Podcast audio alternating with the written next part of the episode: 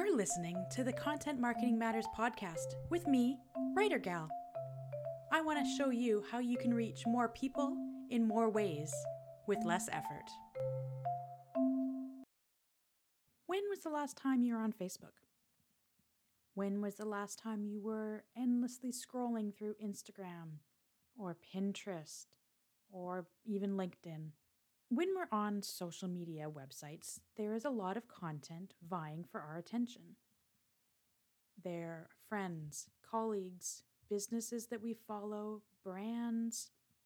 So, what will make someone like us, your potential customer, stop? Stop scrolling on their Facebook feed and read the content that you're putting out there.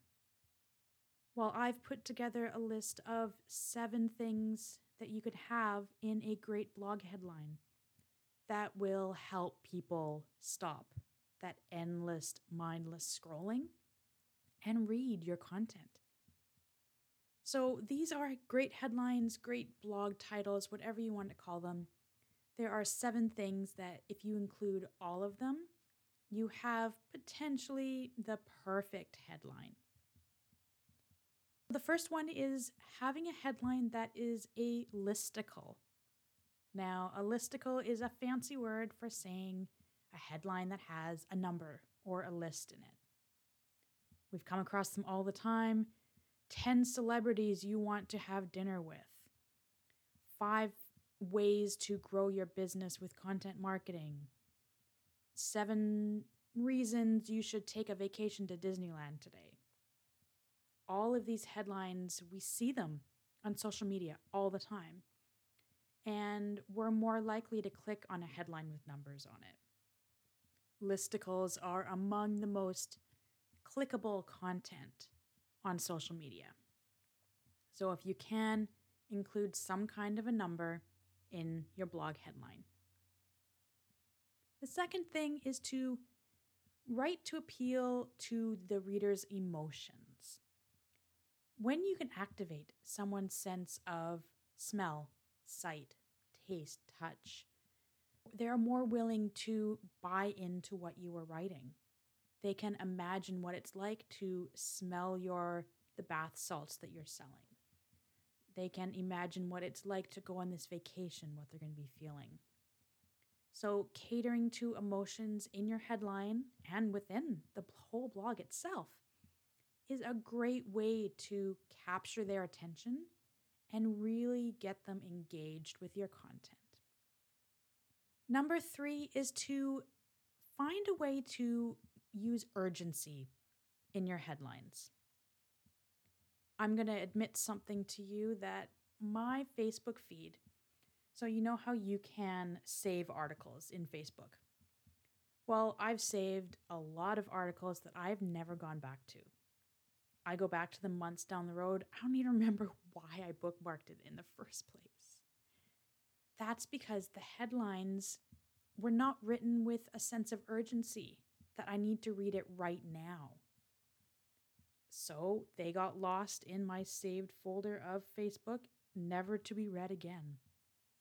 I don't want your blog to never be read again. So make sure you use some kind of an urgency, you know, a date based headline, five ways to lose 10 pounds before summer. You know, make it make give it a deadline, give it urgency. Use words like now, things like that to create that urgency so people don't bookmark it and never go back to it. The fourth tip is you can embellish in your headlines just a tad. This could be you if you're a business owner, you've seen these headlines before how to 10x your business this year, or how to grow your business 10 times before Christmas. These are perhaps a little bit of an embellishment depending on what you're claiming will will happen with that 10 times. But it's intriguing, you know? Everybody wants to be able to or most of us want to be able to grow our business tenfold so we're curious to see what you're going to be telling me is the way to grow our business by 10 times. So you can embellish a little bit in ways like this if you'd like. That being said, my next tip is don't oversell. If you're selling me a a running shoe, don't tell me that I'll be able to run a marathon next week if I've never gotten my butt off the couch before. That would be a little bit of an oversell. Be honest, embellish a little bit to make it attractive, but don't oversell it. The next one is to use second person in your headlines. So use words like you. This is what you should do to grow your business. This is why you and your family should go to Disneyland this fall. It really engages people just a little bit more and putting them in your shoes, helping you helping them imagine what it is you're trying to communicate by using that word you, by addressing them that specifically. And the last tip for a great headline has less to do with how you're writing, but how much you're writing. The best headlines should be kept under 70 characters. This includes any spaces that you have between words and punctuation. The reason for this is as of now, when I've recorded this video, this could change. Google likes to do that to us. They only show up to 70 characters of text in those Google search results in the title. So, to avoid getting your title cut off and truncated by Google and those little three dots at the end, keep your headings under 70 characters. This is the same for if you are doing any SEO, search engine optimization for your posts. You're going to want to keep your meta title, that's that title that shows up in Google, under 70 characters. Again, so it doesn't get truncated. Again, when you're thinking about it and you're scrolling through Facebook, Twitter, you don't have a lot of time to read, you know, a three or a four line headline. You'll read the first, maybe second line, and anything after that will just get lost. So make sure that you are being very succinct and specific in your headline so you can keep it under 70 characters. To give you an example of these six, seven things in action, here's an example of a headline that meets all these parameters. So, the example of the headline is Five reasons why attending a Writer Gal marketing seminar will 10 times your business this year. I used a number, five reasons. I appealed to emotions a little bit, but not too much in that one. I used urgency because it's this year. I embellished a little bit because I said 10 times, but that's not too unrealistic. I didn't oversell it is very possible to attend one of my seminars and grow your business 10 times. I used second person. I said this will grow your business. And ironically, this heading is exactly 70 characters.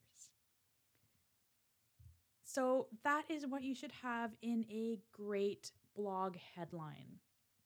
You should use numbers or lists, appeal to emotions whenever possible, Create a sense of urgency so that they read the article now and not save it to maybe be read later, but you know it will never get read. Embellish your titles just a little bit to give it some intrigue, but don't oversell. Use second person, address the reader as you, and keep it to 70 characters or less. So, those are my tips for writing great blog headlines. If you loved today's podcast, I would be so happy if you could leave me a five star review and a comment on my iTunes or my Podbean account. And if you like the content that I'm putting out there in these podcasts, please subscribe.